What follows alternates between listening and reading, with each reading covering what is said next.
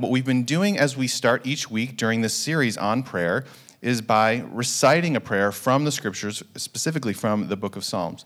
And so Erin Lynn's going to come and she's going to read for us Psalm 3 as we get ready to enter into our teaching time. So if you would, open your Bibles to Psalm 3, prepare your hearts, and we'll get going. Psalm 3. O Lord, how many are my foes? Many are rising against me. Many are saying of my soul, There is no salvation for him in God. But you, O Lord, are a shield about me, my glory and the lifter of my head. I cried aloud to the Lord, and he answered me from his holy hill. I lay down and slept. I woke again, for the Lord sustained me. I will not be afraid of many thousands of people who have set themselves against me all around. Arise, O Lord, save me, O my God. For you strike all my enemies on the cheek. You break the teeth of the wicked. Salvation belongs to the Lord. Your blessing be on your people. Thank you. Good morning, Sound City. How are we doing? Good? Four of you are good. It's good to see you. My name is Aaron. I'm one of the pastors here. If we've not yet met, I'm really thankful to have this opportunity to gather together to celebrate Jesus, to open his word, and to uh, today conclude a sermon series on the Lord's Prayer. We've been going for now six weeks through the Lord's Prayer, line by line, and looking at how Jesus instructed his disciples, indeed, how Jesus instructs us to pray. Today we find ourselves looking at the final phrase in the prayer lead us not into temptation, but deliver us from evil. And so, before we dive into the teaching for today, what I'd like to do is I'd like to invite everyone, if you would, to stand. We'll say the Lord's Prayer all together, and then I'll pray, and we'll dive into the subject matter at hand. Let's say this out loud together, if you please. Our Father in heaven, hallowed be your name. Your kingdom come, your will be done on earth as it is in heaven. Give us this day our daily bread, and forgive us our debts as we also have forgiven our debtors. And lead us not into temptation, but deliver us from evil. Father God, we come to you today knowing that uh, the world is indeed, in many ways, a very broken place. God, there is uh, evil all around us, and there is evil even within us. And God, our prayer today is that you would, in fact, deliver us from evil. We thank you, Lord Jesus, that all who call on you as, as Christians, all who call on you as sons and daughters, we have been delivered from evil because of the victory that Jesus Christ secured for us on the cross. God, I pray you'd send your spirit here to be present with us now. God, help me to only teach your truth and help all of us to hear and receive the truth from your word. It's in Jesus' good name we pray. And everyone said, Amen. You can be seated. In the early 1960s, there was a movie theater in Ohio that found themselves in the middle of a really significant controversy because in the early 60s, they showed a movie, a French movie, a controversial French movie uh, that was controversial specifically because of its uh, explicit sexual content. The county where the movie theater resided received a $2,500 fine for indecency and contributing to public indecency. And the, the movie theater fought back and said, We haven't done anything wrong. The movie is not indecent. And this went back and forth in the courts, and eventually it made its way all the way to the Supreme Court of the United States. In the year 1964, the Supreme Court heard this case. Is this movie theater guilty of committing the lawless act of committing of, of contributing to public indecency? And what really became the hinge of this case, what really became uh, the crux of it all, was trying to, with clarity and with accuracy, to define the word pornography. Eventually, the Supreme Court decided that, in fact, this movie theater had not broken any public indecency laws, and they uh, were not fined and they were let off. During the the, the follow up of that case, there was a really famous statement that came out of this Supreme Court case. One of the justices, a justice named Potter Stewart, in his written remarks afterward, agreeing with the decision, said, and this is a paraphrase, but he says, I can't today define the word pornography with any certainty, but I know it when I see it. And this is not it.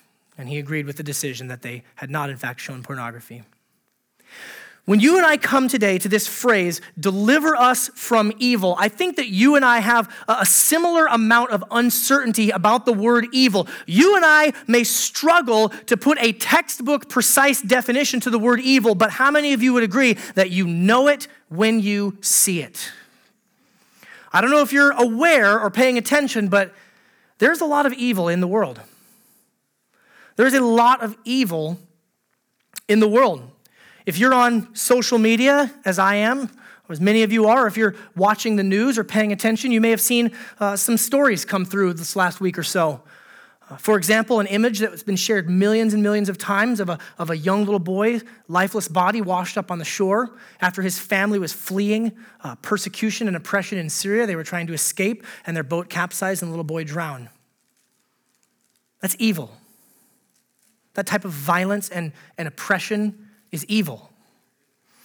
This week, I read a story where this happened last year, but the news story was just released that a, a, teenage girl spent the better part of a week sending harassing text messages to her boyfriend, encouraging him to take his own life and to commit suicide. And after a week of harassing and her uh, telling him he needed to just do it, the young man ended up taking his life. And the prosecutors uh, this week in the news report said that her only motivation was to gain sympathy by being the girlfriend of someone who committed suicide.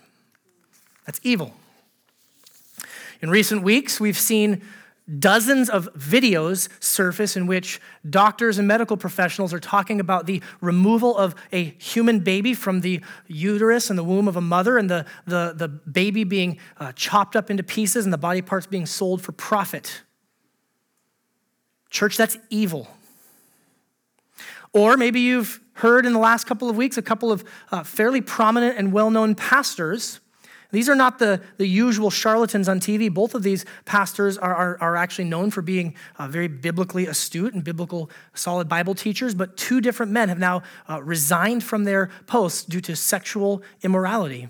One man actually had an affair, was removed from his position, and his, he and his wife are actually going through a divorce. Another man was caught with his name and email address on the Ashley Madison Affair website list that came out in the last week or two.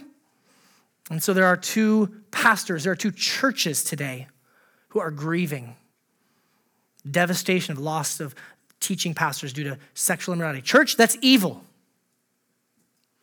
We sometimes get in this mindset that the evil today is so much worse than it's ever been, and we can say, you know, we bemoan these things. Uh, I would submit to you, there's nothing new under the sun. We're just finding new access to see the evil played out in front of us with the proliferation of social media and television cameras.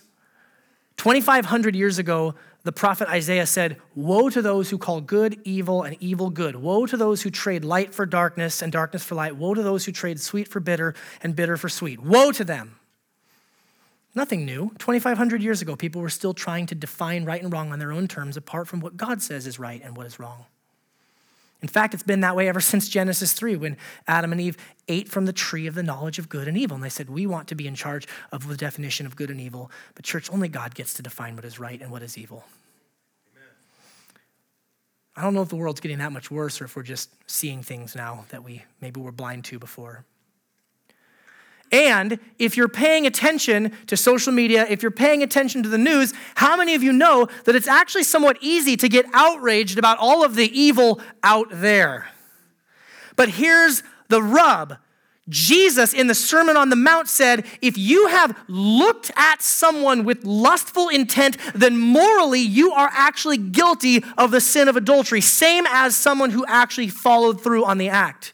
Jesus said, If you have looked at your brother with hatred in your heart, then you may not have committed the actual sin of murder, but morally your heart is in the same place. It is really easy to get worked up and agitated and angry about the sin and the evil out there, but Jesus' hard word for us is yeah, but what about the evil in here? The news is bad. Happy Sunday. Welcome to Sound City Bible Church. The situation is far worse than we like to admit in particular about ourselves, about our own hearts, the evil that, that resides. The, the world is a very broken place. Some of you might be on the, you know, the, fr- the fight or fright thing. Some of you might be the, the, the flight people who want to kind of plug your ears and, oh, it's not that bad. Evil's not that bad. The world's not that bad. I am inviting you today, along with the most trustworthy book that's ever been written, the Bible, to look full weight at how bad the problem really is. Because then you're going to see how beautiful our solution is our Savior, Jesus Christ. I have some really good news for you today, Sound City.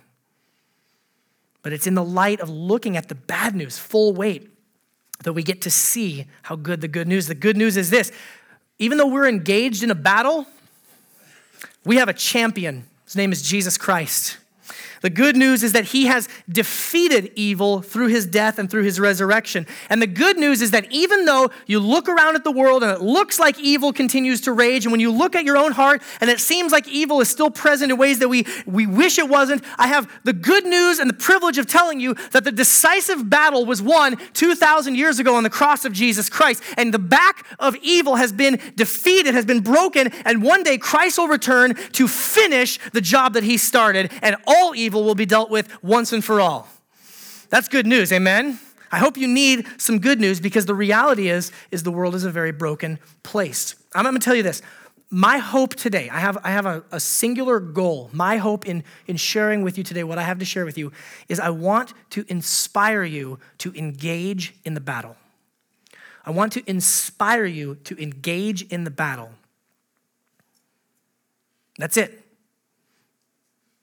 I, don't want to uh, do a, a, a PhD level survey of the problem of evil. Look, theologians and scholars and philosophers have been trying for literally millennia to nail down exactly what is evil. What is evil? Is it, you know, is it the, a parasite on the good? Is it privation of good? Is it, is it something itself? Is it just the negative? And, and they, they, they can go on and on about it. Meanwhile, you and I are sitting here looking at situations in our lives that are just evil that we have to deal with. You know, I, I just quoted a handful from the news. I didn't quote the things that are going on in your life.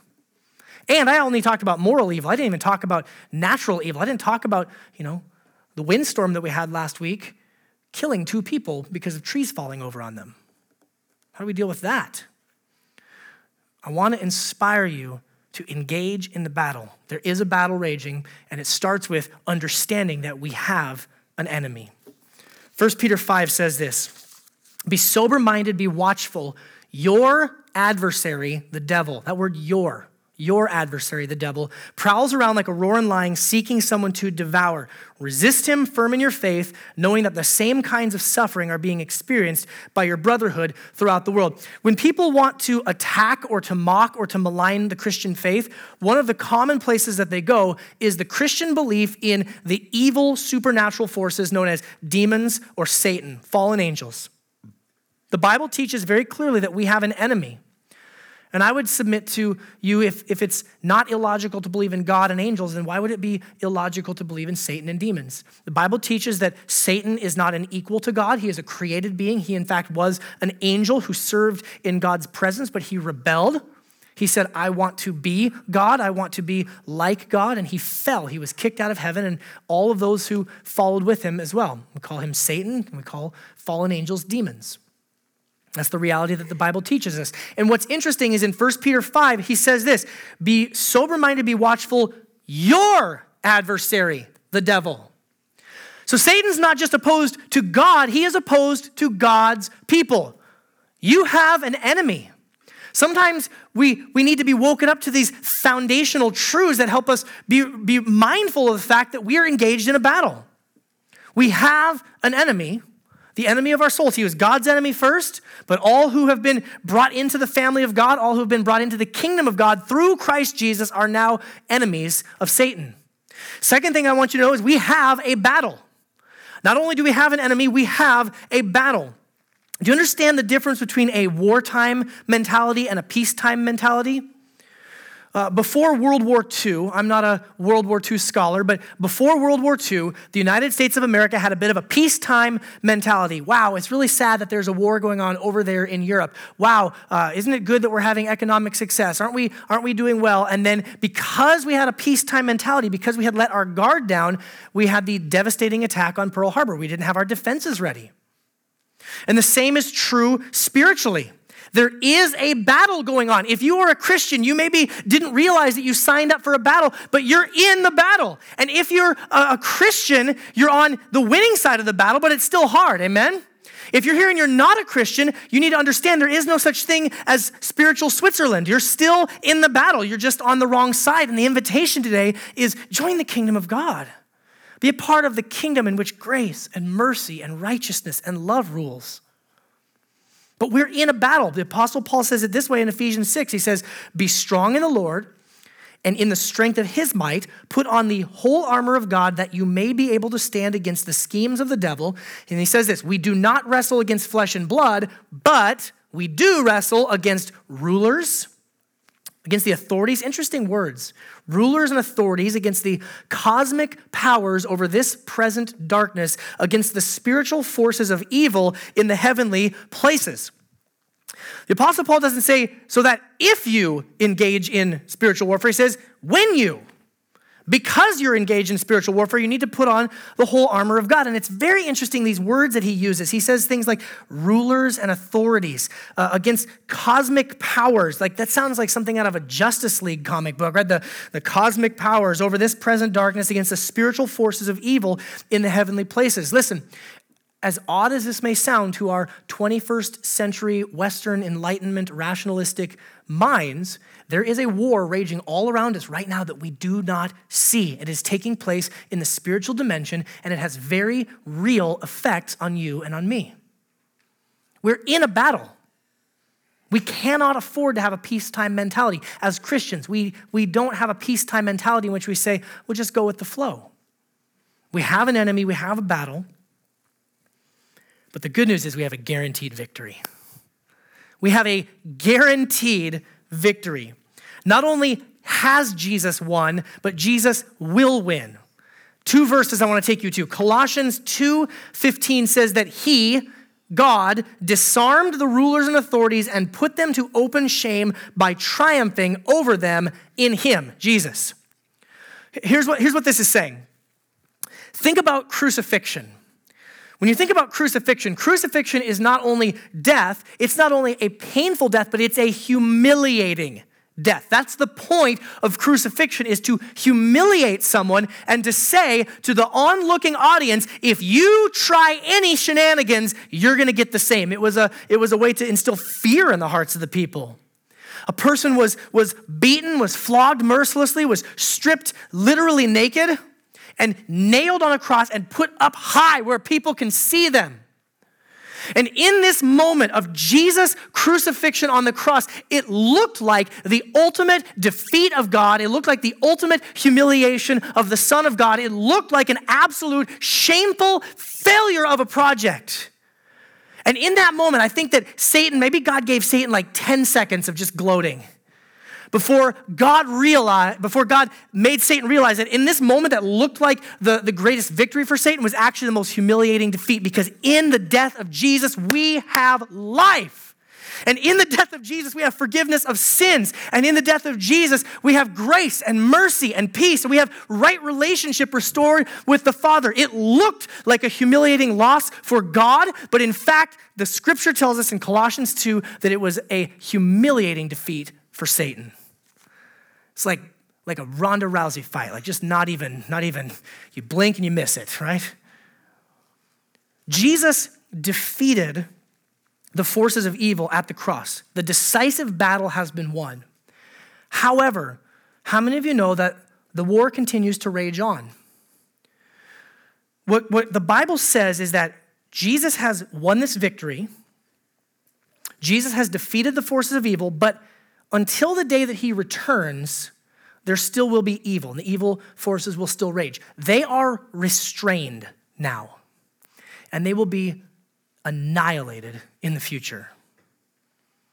I want to take you to this passage in Revelation 20. I actually want to read it uh, at length for a minute because um, it's actually kind of humorous the way that it, the, the Apostle John writes this. Is what he says When the thousand years are ended, We'll come back to that some other time. Satan will be released from his prison and will come out to deceive the nations that are at the four corners of the earth, Gog and Magog, to gather them for battle. Their number is like sand on the sea. All right, this is the final battle. All of the forces of evil, they're amassing, they're gathering. And they marched up over the broad plain of the earth and they surrounded the camp of the saints in the beloved city. Now, pause. This looks bad, right? this looks really bad. So many soldiers, the forces look like sand on the sea. They've got the people of God surrounded. This is going to be an epic battle. Oh, wait. But fire came down from heaven and consumed them, and the devil who had deceived them was thrown into the lake of fire and sulfur where the beast and the false prophet were, and they will be tormented day and night forever and ever. You blink, you missed it. All the forces of evil gathered. We're going to make war. Oh, fire. Boom, we're dead. Not much of a battle. We have a guaranteed victory in Jesus Christ. I want you to see this both on the cross and on the day of Jesus' return. The description is that it's not just a, a defeat, but it's a decisive defeat. You know, if this was a, a fight, you wouldn't have to go to the judge's table to know who won. It's just an absolute crushing knockout. Jesus wins, church. Take heart. Jesus wins. We have an enemy, we have a battle. The war is real. We're not just here running out the clock, there are real casualties. There are people who really do experience the devastating effects of evil in this time and in this place. But take heart, church. Jesus has overcome the world, and the victory is certain. So, so that's a little bit about evil. That, that, that part of the prayer, deliver us from evil, that makes sense, right? God, deliver us from evil. Have you ever thought about the first half of this petition? Lead us not into temptation. Why would we pray that? Does God lead us into temptation? I thought the whole point of following God was that He would lead us away from temptation. Why am I praying, God, would you not lead me into temptation? God, I know you might decide today to lead me into temptation or not. I'm praying you'd lead me not into temptation. You ever thought about that? Part of this is for us to understand some of the, the, the translation differences in the Bible. And, and I don't do this often, but let me just start with something I think will be helpful for you. When we see this word, lead us not into temptation, the word in the Greek is peirasmos. I don't do Greek very often, but I want to take you there so you can understand this. The word peirasmos in the Greek, the original language, is it's kind of a neutral term. It doesn't mean good, it doesn't necessarily mean bad. It, it can be translated in a variety of ways. In our English, we see it translated as tempting. We also see it translated as testing. And we can also see it translated as trial. If you read through the pages of the New Testament, you see tempting, testing, or trial. Odds are it's this Greek word, peirasmos, underneath. And none of them, by the way, are comfortable. Tempting, testing, trial, none of it's comfortable, none of it's pleasant. But what I want you to understand is this when we have these trials, we have these testings, we have these temp- temptations, God has a purpose and the enemy has a purpose. Both God has a purpose and the enemy has a purpose. Let's talk about, uh, uh, first of all, Satan's purpose, and this is it's to tempt you to do evil, and God does not tempt anyone to do evil. I want to be really clear about this. James chapter 1 is crystal clear about it, so I want to be crystal clear about it. James 1 12 through 15 says this Blessed is the man who remains steadfast under trial. There's our word, church trial. Blessed is the man who remains steadfast under trial, for when he has stood the test, he will receive the crown of life which God has promised to those who love him. Okay, you're going to have trials, you're going to endure testing. God loves you, you love him, stick it out. And here's the warning let no one say when he is tempted, I am being tempted by God, for God cannot be tempted with evil, and he himself tempts no one. I'm going to read that again so we're really clear on this. Let no one say when he is tempted, I am being tempted by God, for God cannot be tempted with evil, and he himself tempts no one. But each person is tempted when he is lured and enticed by his own desire. Then desire, when it has conceived, gives birth to sin, and sin, when it is fully grown, brings forth death. Church, who bears the moral responsibility when we give in to temptation? We do. I know you weren't very enthusiastic about that question. Just so we're clear, it's us. When we undergo these times of trial, when we undergo these times of testing, when we undergo these difficulties, God is not tempting us to do evil. He himself is not tempted by evil, and he himself tempts no one. The moral responsibility, the culpability lies with us. And I know that we don't like to look at that. Sometimes I, I talk with people after they've maybe committed some sin that was just very heartbreaking, very devastating, they'll say something like, I didn't want to do that. And I can understand and I can sympathize at, at the cognitive level, yeah, maybe they didn't want to do that. But you know, whenever we choose sin, we're always choosing what our heart loves. At some point, some level of the heart, when we say yes to sin, it's because we see that sin as more beautiful and more desirable than Jesus Christ. So when we sin, yes, maybe on the cognitive level we didn't want to, but in our hearts, we love it. We're tempted when we're lured and enticed by our own desire. Well, the, the sin was just so attractive. Yeah, to you, because of your heart. Here's Satan's goal Satan's goal is to tempt you to do evil. God does not tempt you to do evil. God is not responsible when you say yes to evil. That's Satan's goal. When you undergo a time of hardship or a trial, Satan's goal is to get you to do evil. Number three, God, however, does allow us to be tested. Just going back a few verses, James 1, 2 through 4. Count it all joy, my brothers. One of the just meanest verses in the whole Bible. Count it all joy, my brothers, when you meet, when you meet, not if you meet, when you meet various trials. There's our word again, peirasmos, various trials of different kinds. For you know that the testing of your faith produces steadfastness. And let steadfastness have its full effect that you may be perfect and complete, lacking in nothing. Listen, God loves you right where you are, but He loves you enough to not leave you right where you are. God allows us to undergo trials and difficulties in this life so that we can be challenged, we can be shaped, and we can grow to look more like Jesus. But it's hard. It's hard, amen? It's hard. It's like, it's like it's like going to the gym. Exercise is awful. Can I just say that? Like, uh, you go to the gym, you work out, and it's like, I hurt. This can't be good for me. I feel terrible. But we know that it's good for us. We know that it's through the pushing and the pulling and the struggling that we actually grow in our health and in our strength, right? The same is kind of true spiritually. And how many of you know it's a process, right? You can't just go to the gym one time, do a few sit ups, and then take your shirt off and flex in front of the mirror, although I know you have done that at some point. Some of you have done that. I know you have. But you have to keep going, you have to keep exercising. The Apostle Paul says physical training is of some value, but spiritual training is of value not just for this life, but the life to come. We go through these trials, we go through these testings so that God can shape us and grow us to look more like Jesus oh, it's encouraging, but it's kind of discouraging, right? God, isn't there an easier way? Couldn't you just microwave me up some character? you know, easy character, right? easy. It doesn't work that way. God allows us to go through trials, God allows us to go through difficulties. Satan's desire is to have us fall into sin, but God's goal is to grow us and shape us to look more like Jesus. God does allow us to be tested. God never tempts us with evil. And here's the really good news. I hope you need more good news. I've got lots of good news today. 1 Corinthians 10 says that God will always provide for us in these times of trial and testing. If you have your Bible, flip over to 1 Corinthians 10 just briefly for a moment. I want you to, to look at this. I'm going to read this passage at length because I find its words very encouraging, even as they're kind of difficult. Now, 1 Corinthians 10, the Apostle Paul is warning them against idolatry. And he's, he's going over some Old Testament examples to say, look, this, this did not go well for them. Don't follow their path. This did not go well for them. Learn from their bad example and, and avoid these traps. So in verse 6, he says this These things took place as examples for us that we might not desire evil as they did. There's that desire again. Do not be idolaters, as some of them were, as it was written. The people sat down to eat and drink and rose up to play.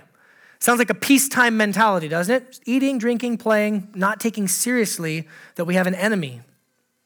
We must not engage or indulge in sexual immorality as some of them did, and 23,000 fell in a single day. A very uh, stern act of judgment on God's part. We must not put Christ to the test as some of them did. Very interesting use of Christ in the Old Testament stories. I love that. As some of them did and were destroyed by serpents, nor grumble as some of them did and were destroyed by the destroyer. Now, these things happened to them as an example, but they were written down for our instruction. Listen to this on whom the end of ages has come. Therefore, let anyone who thinks that he stands take heed lest he fall. When you hear about somebody falling into sin, our response should be one of heartbreak, empathy, but also one of sober self evaluation. Wow, I can't believe that they would do that. Hmm. What about your own heart? What about your own sinful tendencies? When, when, when we get outraged over the sin of others, I'm convinced it's because we're not looking in the mirror closely enough. If you can't say amen, you can say ouch. That's fine. Let him who thinks he stands take heed lest he fall. And then here's one of the most often misquoted verses in the whole New Testament No temptation has overtaken you that is not common to man. It's, it's common. God is faithful, and he will not let you be tempted beyond your ability, but with the temptation, he will also provide the way of escape that you may be able to endure it. Therefore, my beloved, flee from idolatry. You guys, here's the good news God's provision for us does not end at the moment of our salvation. When we say yes to Jesus and our sinfulness is washed away and we're brought into right relationship with God, God provides for us what we couldn't pay. God provided the blood of his own son Jesus to be a, a sacrifice, an atoning sacrifice for us. But the great news is that even as we go through this life and we experience trials and temptations and testing, God is still always providing for us. He's so good, church. God is faithful and He will not allow you to experience something that is beyond the scope of what He will also not provide for you. This verse, this passage here is proof that God does, in fact, honor the prayer, lead us not into temptation, but deliver us from evil. God delights in answering that prayer. He delights in giving you the strength that He Himself will provide. Our confidence is not in ourselves. Amen, church? Our confidence is not in our own ability or our own strength. Our confidence is in our God who is faithful, even when we at times are faithless.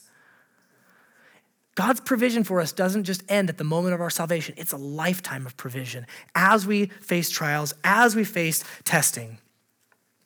You know what's interesting to me is when we pray this, you know, Lord, lead us not into temptation, but deliver us from evil. There's a there's a there's a request. God, this is going to be hard.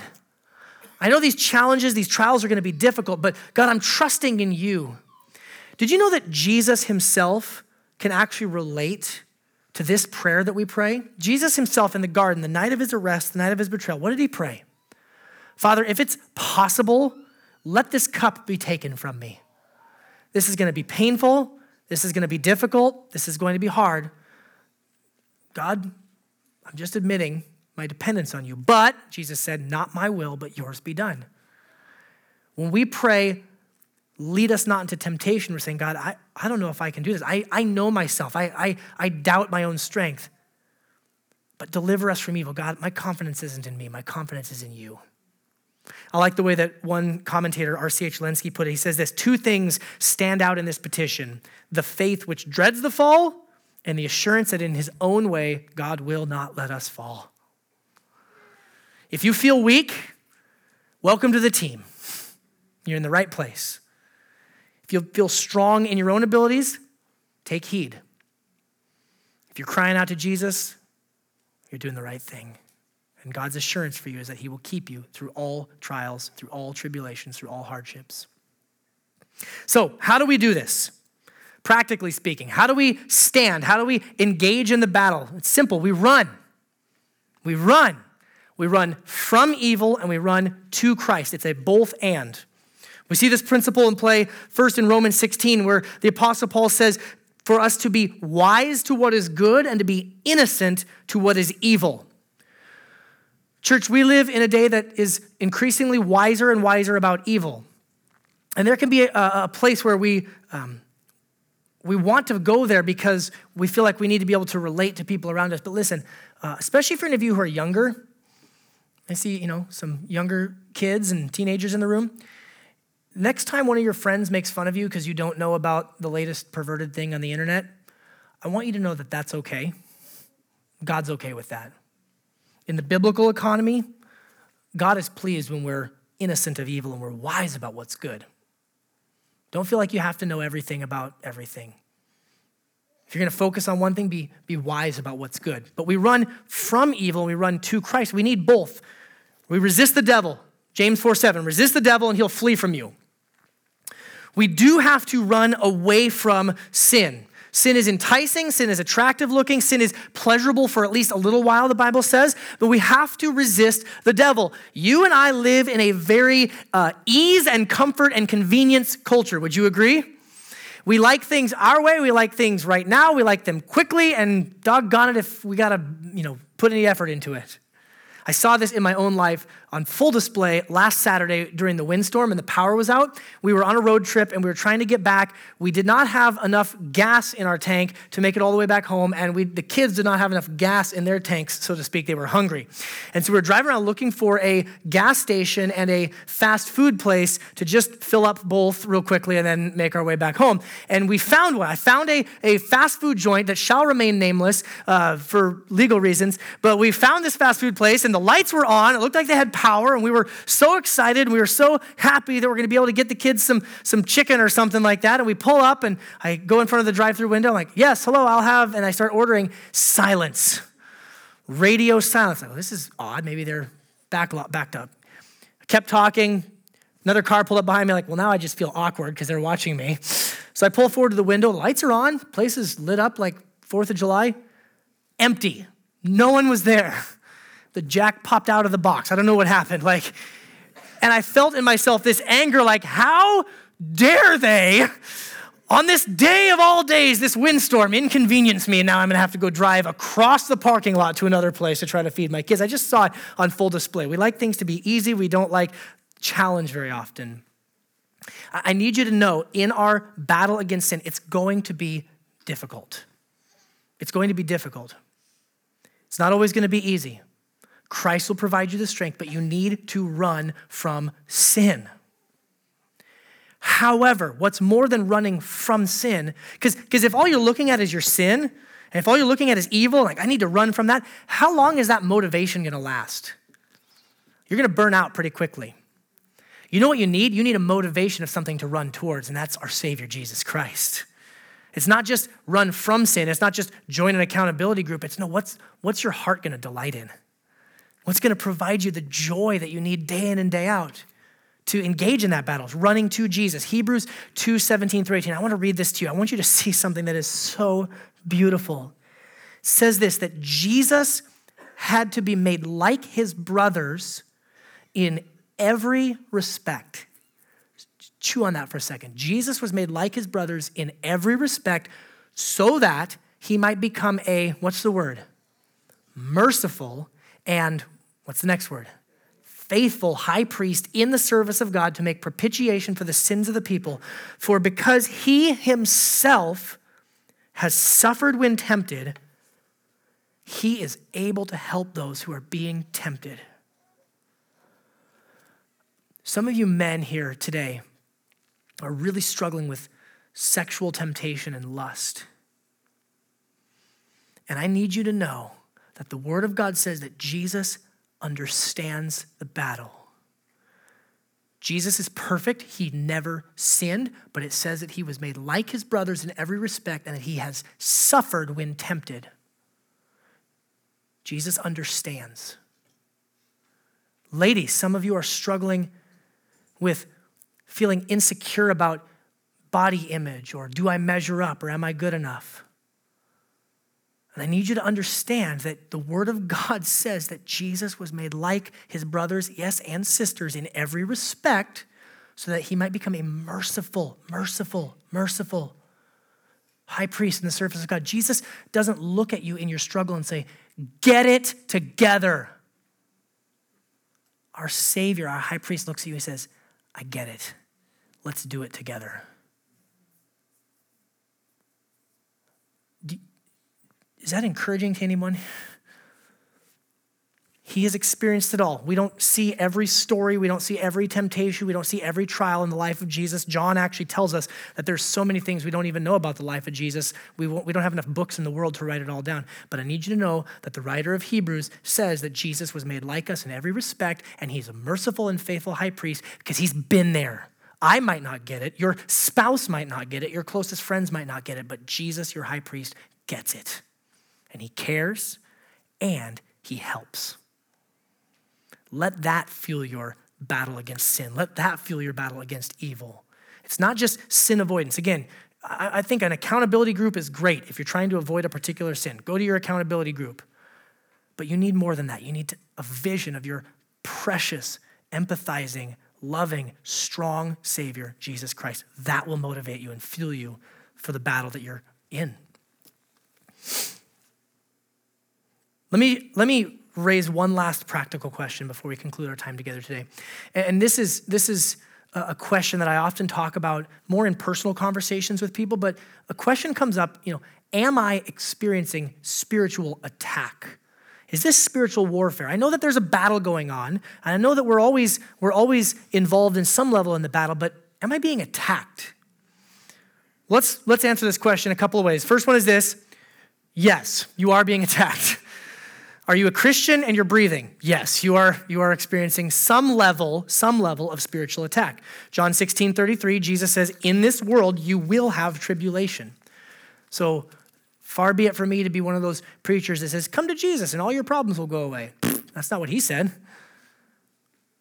We come to Jesus and we know that we will experience trial, but he'll be with us.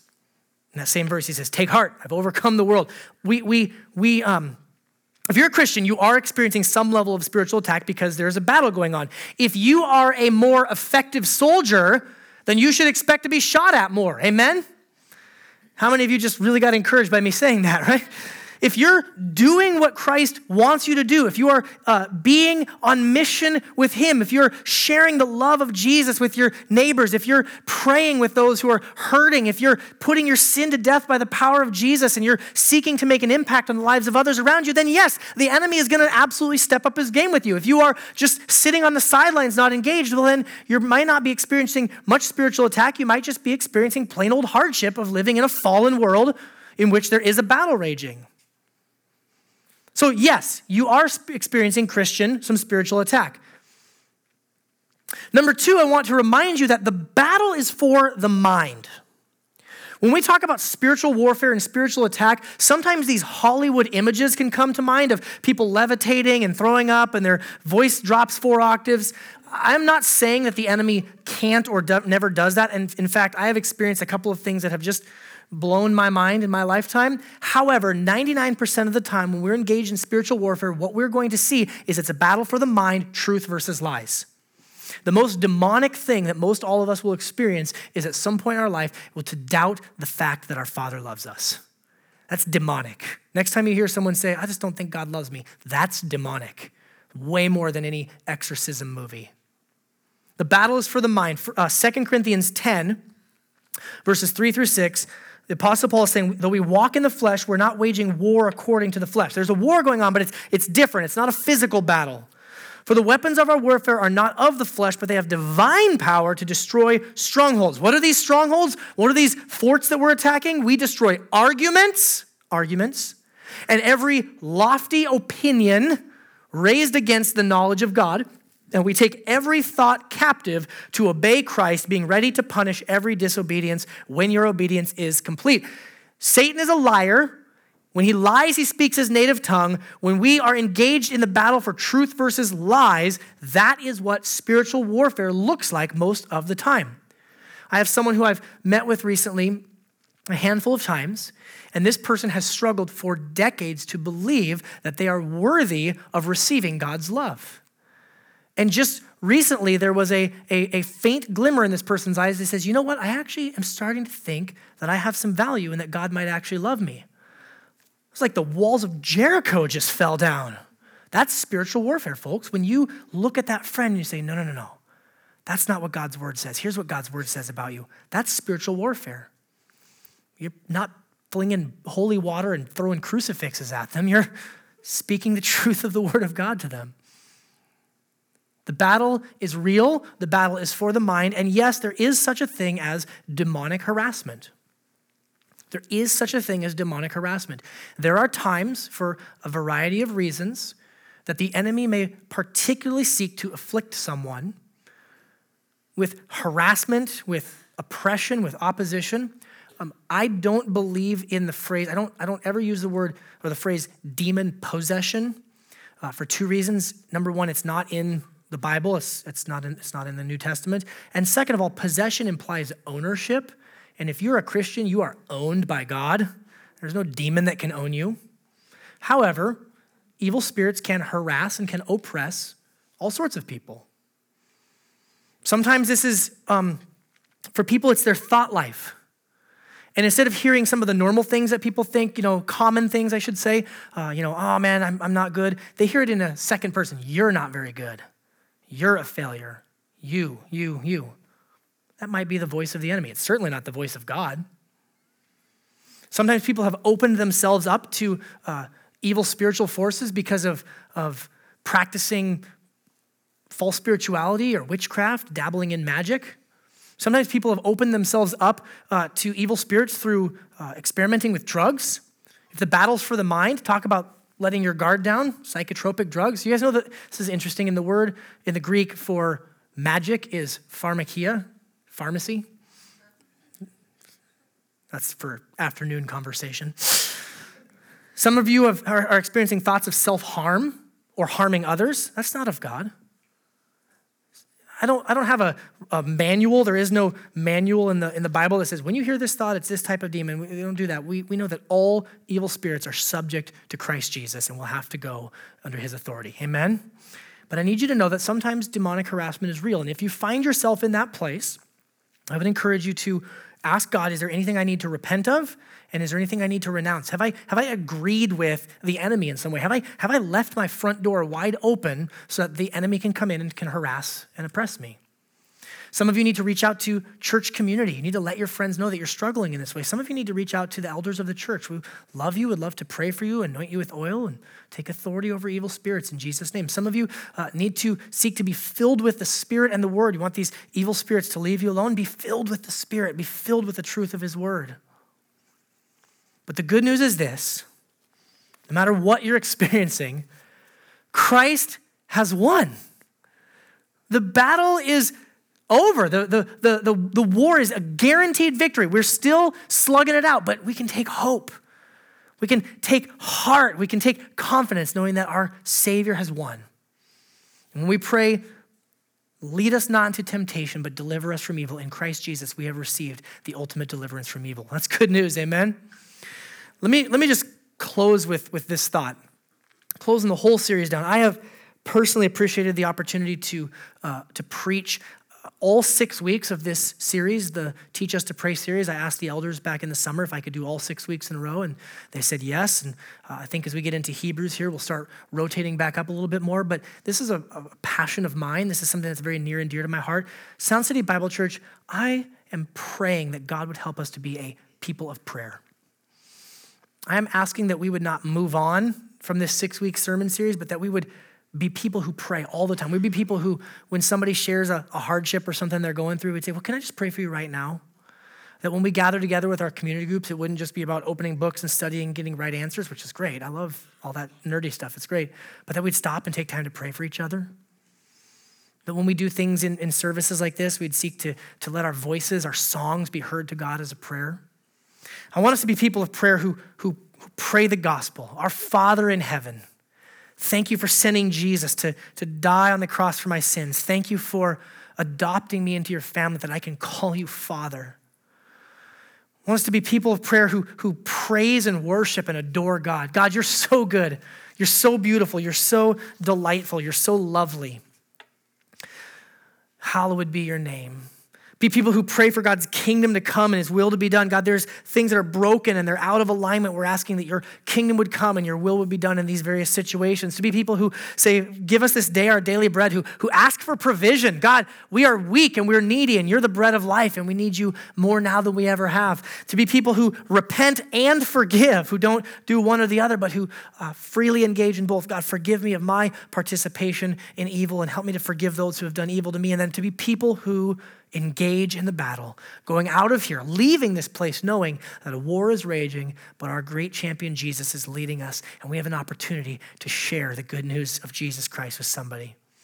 Anybody here want to be those type of people? Anybody here want to be that type of church? That's my heart, that's my prayer for us. And in line with that, I'm going to call us to a time of response now. We're going to respond as we do in a variety of ways. The first way is through the giving of our tithes and offerings. If the financial stewards would please come forward. Let me just say two things on that. If you're a guest or a visitor with us, uh, you're not under any obligation to give. You're welcome to if you'd like. But we want to do this as an act of worship to God voluntarily. Second, I would say uh, if you don't carry cash or check, you can find ways to give online uh, on your Connect card that you were handed on the way through the door. While they're collecting the offering, let me uh, go over a few discussion questions for this week in community uh, for you guys to talk about in your homes as well. What is the difference between temptation and testing, and how are the two related? Number two, read 2 Corinthians 12, 1 through 10, a little bit of Bible study follow up homework. What is God's purpose in allowing his people to be tested? This is uh, the Apostle Paul and the thorn in the flesh. It's a, a very interesting, often debated passage. Read through that. Number three, what does the fact that we must regularly pray for spiritual protection tell us about our lives? And number four, what is God doing now about evil and what will he do ultimately? In addition to discussion questions, there's some prayer points. I have the guys put up there. Uh, pray that the enemy's plans for us individually and as a church would be thwarted. You know that the enemy uh, has things that he wants to see happen. We're going to pray against that. Pray that God's will would be done in our lives and in our church. Uh, let me just say this I am so incredibly thankful for the work that God has done in our church over the last nine months. Um, and I'm seeing, and your elders are seeing, we've had conversations recently, ways in which uh, we see the enemy wanting to bring attack. And so let's pray against the enemy and let's pray that we'd stay focused on God's will for us. Number three, pray that when we experience temptation, we would run to Jesus. And pray for those who are lost. Pray for those who are ensnared by the enemy that they would come to know the freedom that comes from belonging to Jesus.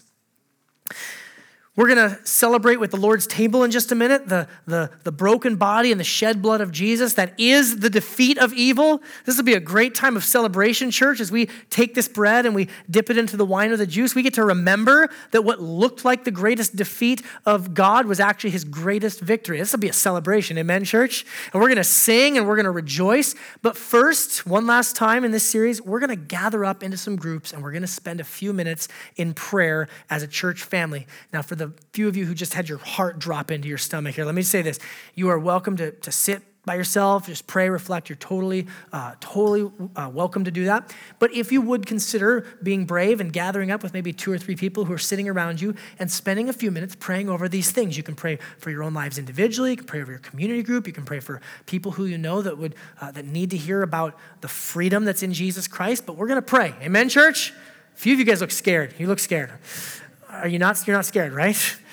All right, here's what I'm going to do. I'm going to count to three. You guys look around, see who you might want to huddle up with. We're going to pray for three or four minutes. I'm going to count to three, and then we'll spend some time in prayer. Ready? One, two, three. Let's pray, church.